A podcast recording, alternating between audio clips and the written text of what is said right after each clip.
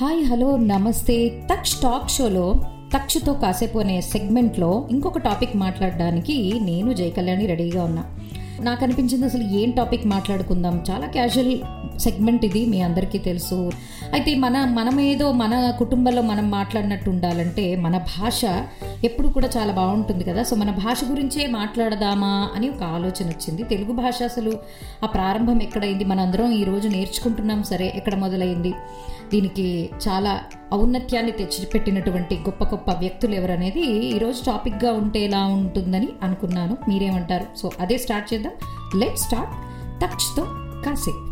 తెలుగు గురించి తెలుసుకోవాలి అంటే దాని స్టార్ట్ పాయింట్ని కరెక్ట్గా ఇంతవరకు పరిశోధకులు కూడా అంత నిర్ణయించి ఇవ్వలేదు. సో కొంతవరకు రీసెర్చ్ చేసిన మేరకు కొన్ని పెద్దలు సేకరించిన మేరకు నేను సేకరించిన విషయాల్లో కొన్ని టూకీగా నేను మీకు చెప్తాను. ఇది మన చాలా అతి అతి ప్రాచీన భాష మనందరికీ తెలుసు. భారత ప్రభుత్వం తెలుగుతో పాటు సంస్కృతం తమిళం కన్నడ భాషలకు కూడా ప్రాచీన భాష అనే ఒక హోదానిచ్చింది రెండు వేల ఎనిమిదిలో. మరి మూలాలకెళ్తే తెలుగు పదాలు సుమారుగా కృష్ణా గోదావరి మధ్య ఉన్నటువంటి ప్రాంతాల నుంచి అసలు మొదలయ్యింది అని మనకి ఒక సమాచారం. అక్కడ ఆ ప్రాంతాన్ని త్రిలింగ ప్రాంతం అంటే అక్కడ మూడు శివలింగాలున్న ప్రముఖ పుణ్యక్షేత్రాలు ఉన్నటువంటి ప్రాంతం అది. అక్కడ మన వాళ్ళు ఎక్కువగా భాష మొదలెట్టారు అనేది ఒక నానుడి. అందుకనే త్రిలింగ ప్రాంతం నుంచి ప్రారంభమైంది కాబట్టి తెలుగు తర్వాత అది తెలుగు అయ్యింది. అలా ఒక పదం.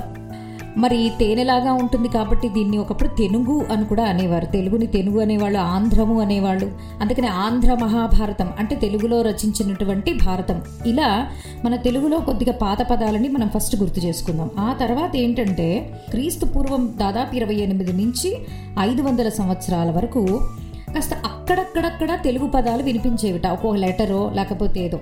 అందుకనే దాన్ని దాదాపుగా మన తెలుగు భాషకి అది ఒక అజ్ఞాత యుగం. అంటే ఎక్కువగా ఏమి తెలియదు కానీ కొన్ని పదాలు. అంటే ఆంధ్ర అనే పదం అక్కడే వినపడింది. ఇలాంటి కొన్ని పదాలని తర్వాత క్రీస్తు తర్వాత ఐదు వందల సంవత్సరాల నుంచి దాదాపు వెయ్యి సంవత్సరాల వరకు ఏంటంటే కొన్ని శాసనాలు లభించాయి. ఆ శాసనాలలో తెలుగు పదాలు కనిపించాయి. అయితే తెలుగు భాష ద్రవిడ భాష నుంచి ఉద్భవించిందా సంస్కృత భాష నుంచి ఉద్భవించిందా అనే కొన్నిటికి కొన్ని రకాల అభిప్రాయాలు ఉండేవి. అయితే మన శాసనాలు అంటే కొన్ని శాసనాలని మీకు తెలిసే ఉంటుంది. తెలుగులో కొన్ని రాజుల కాలంలో ఈ శాసనాలని రాస్తూ ఉండేవాళ్ళు. సో అలాంటి దానిలో మనకి మొట్టమొదటగా ఒక తొలి తెలుగు పదం ఏమని కనిపించిందంటే నాగబు అని ఒక పదం కనిపించిందిట. అంటే అదేదో వాక్యంలో ఒక పదం కాదు. అదొక సెపరేట్ పదం లాగా ఇది ఒక అమరావతి స్థూపంలో గుంటూరు జిల్లాలో రాతి పలక మీద మనకి కనిపించింది. ఈ తెలుగు భాష అంటే ద్రవిడ భాష నుంచి ఉద్భవించిందా లేదా అని పక్కన పెడితే లిపి మాత్రం ప్రాచీన బ్రాహ్మీ లిపి నుంచి ఉద్భవించింది అని మనకి పరిశోధకులు చెప్తున్నారు. దక్షిణ భారత భాషలన్నీ కూడా ఒక మూలంగా ద్రావిడ భాష నుంచి కొంత ఉద్భవించిన వాటి లిపులు మాత్రం బ్రాహ్మీ లిపి నుంచి పుట్టాయి. అయితే భట్టిప్రోలులో ఉండేటువంటి అమరావతి స్తూపంలో ఉన్నటువంటి శాసనాల్లోనే మనకి మొట్టమొదటగా ఆ తెలుగు పదం లభించింది. అయితే కొంచెం మనము తెలుగు సాహిత్యాన్ని ఇంకా ఓ పదం లభించింది. ఆ తర్వాత ఏం జరిగింది అనే దాన్ని కొంచెం మనం విశ్లేషించుకుంటే కొన్ని విషయాలలోంచి చూస్తే గనక మహారాష్ట్ర వాళ్ళ ఒక పద్య సంకలనంలో గాథా సప్తసతి అనే సంకలనంలో కొన్ని తెలుగు పదాలు కనిపించాయి. బట్ అచ్చ తెలుగులో ఒక కావ్యంలాగా మనకి ఒక రాసి ఒక గ్రంథంలాగా మనం చూసింది పదకొండవ శతాబ్దంలో నన్నయ్య రాసినటువంటి ఆంధ్ర మహాభారతం. అదే మొట్టమొదటి తెలుగు కావ్యం. అందుకనే ఆది కవి నన్నయ్య అయితే క్రీస్తు తర్వాత మనం ఇందాక అనుకున్నట్టు ఐదు వందల నుంచి వెయ్యి సంవత్సరాల వరకు లభించినటువంటి శాసనాలకు ముందే ఇంకా కొన్ని ఏవో జానపదాలు పాటలు కాస్త పద్యాలు జానపదపు మాటలు వినిపించినట్టుగా కొన్ని ఆధారాలు ఉన్నాయని అంటారు. కానీ అవి అంటే మాటలతోటే ఉండేవి తప్ప ఎవరు లిఖించింది లేదు.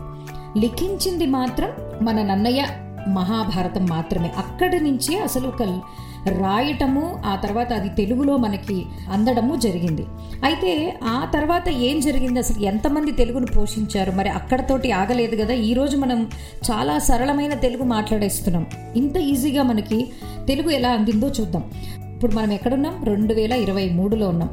వెనక్కి వెళ్దాం ఒక వెయ్యి సంవత్సరాలు వెనక్కి వెళ్తే ఆ వెయ్యి సంవత్సరాలు పదకొండు వందల మధ్యలో ఇదంతా నన్నయ్య యుగం. ఆయన ఆంధ్ర మహాభారతం రాయడం. అయితే ఆయన ఆంధ్ర మహాభారతాన్ని పూర్తిగా ఆయనే రాయలేకపోయారు.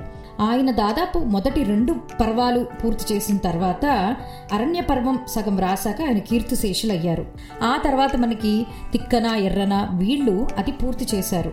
అయితే నన్నయ్య కాలంలోనే నారాయణ భట్టు గారిని ఆయన కూడా చక్కగా ఈ తెలుగు భాషకి మార్గాన్ని నిర్దేశించిన యుగపురుషుడు నన్నయ్య గారితో పాటుగా ఆయన కూడా ఆంధ్ర మహాభారత పర్వాలని రాయడంలో ఆయనకి సహకరించారనమాట సో వెయ్యి నుంచి పదకొండు వందల వరకు నన్నయ్య యుగం అయితే పదకొండు వందల నుంచి పన్నెండు వందల ఇరవై ఐదు వరకు శివ కవి యుగం అని అంటారు. మనం ఇప్పుడు తెలుగు భాషలో యుగాలు మాట్లాడుతున్నాం.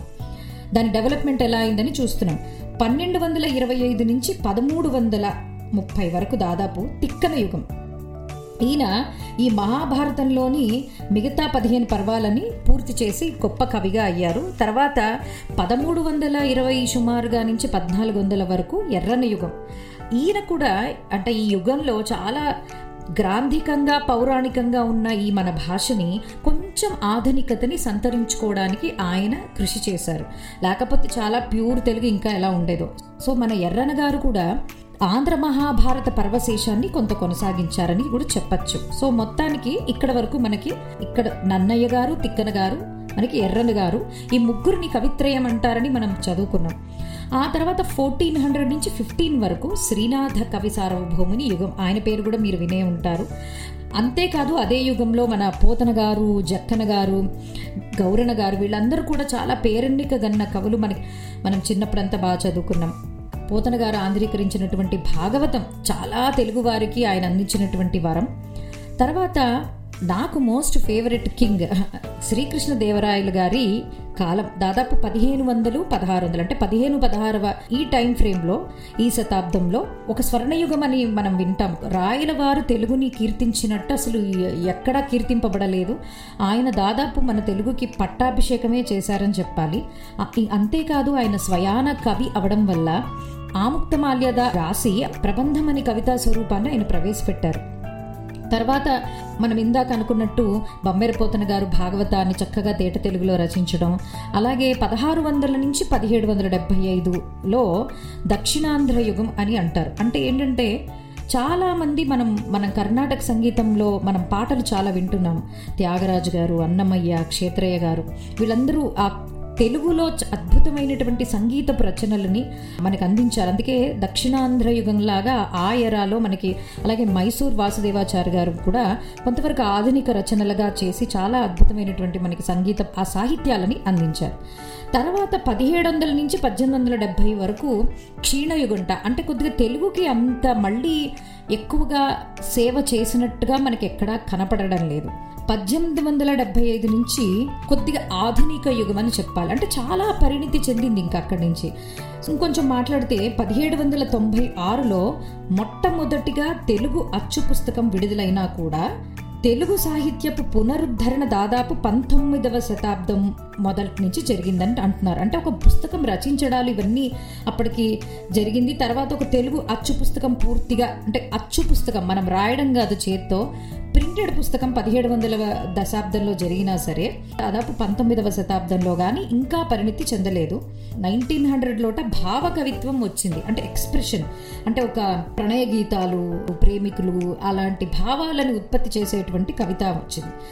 తర్వాత మనకి మొట్టమొదటి నవల తెలుగు నవల కందుకూరి వీరేశలింగం గారు రాసినటువంటి రాజశేఖర చరిత్ర. ఇది ఇక్కడ నుంచి కొద్దిగా తెలుగు మనకి సాహిత్యానికి ఒక కొత్త అధ్యాయం ఏర్పడిందని చెప్పాలి సో భావకవిత్వం ప్రారంభం అవ్వడమే కాదు ఒక తెలుగు నవలని కూడా రచయించడం నుంచి ఒక తెలుగుకి కొత్త చాప్టర్. తర్వాత గురజాడప్పారావు గారు గిడుగు రామ్మూర్తి గారు తర్వాత రాయప్రోలు సుబ్బారావు గారు ఇలా చాలామంది ఇంకా తెలుగు సాహిత్యాన్ని కొత్త కొత్తగా ఒక వ్యావహారిక భాషలాగా మాట్లాడుకునే విధంగా దాన్ని ఒక ఒరవడిని ఆయన వాళ్ళు సృష్టించారు. తర్వాత మనకి ఒక ప్రముఖ ఆంగ్లేయుడు సిపి బ్రౌన్ అందరు వినుంటారు. ఆయన అసలు తెలుగు సాహిత్యానికి ఎంతో విశేష సేవ చేశారట.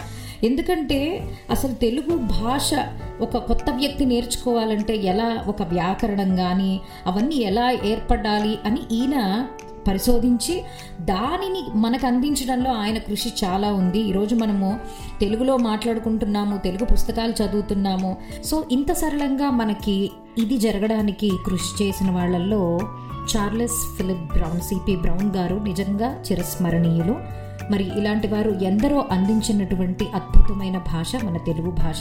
ఇంకొక విషయం మనం గుర్తుపెట్టుకోవాలి ఏంటంటే తెలుగు భాషని గ్రాంధిక భాష నుంచి సరళంగా అందరికీ అందుబాటులో ఉండే విధంగా అలాగే అందరికీ విద్యాభ్యాసం అందే విధంగా కృషి చేసిన వారిలో గిడుగు రామమూర్తి గారిని తెలుగువారు ఎప్పటికీ మర్చిపోకూడదు.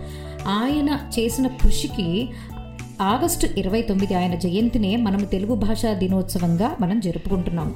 సో ఇలాంటి వారెందరికో నిజంగా మనము రుణపడి ఉన్నాం. మనం మాట్లాడుకుంటే ఇది చాలా పెద్ద టాపిక్. అయితే తెలుగు భాషకి యాసకి ఒకసారి మనం తేడా తెలుసుకుందాం. మన ప్రాంతాలలో రకరకాల వాడుక భాషలో మాట్లాడేది యాస మాత్రమే. భాష ఎప్పుడూ స్టాండర్డ్ గ్రామర్ ఎప్పుడూ స్టాండర్డ్. సో మీరు ఏ యాస మాట్లాడినా ఎలాంటి పదాలు వాడుక భాషలో వాడినా అసలు తెలుగు ఏంటి దాని వ్యాకరణం ఏంటి అనేది తెలుసుకోవడం అనేది కూడా కొంతవరకు అవసరం.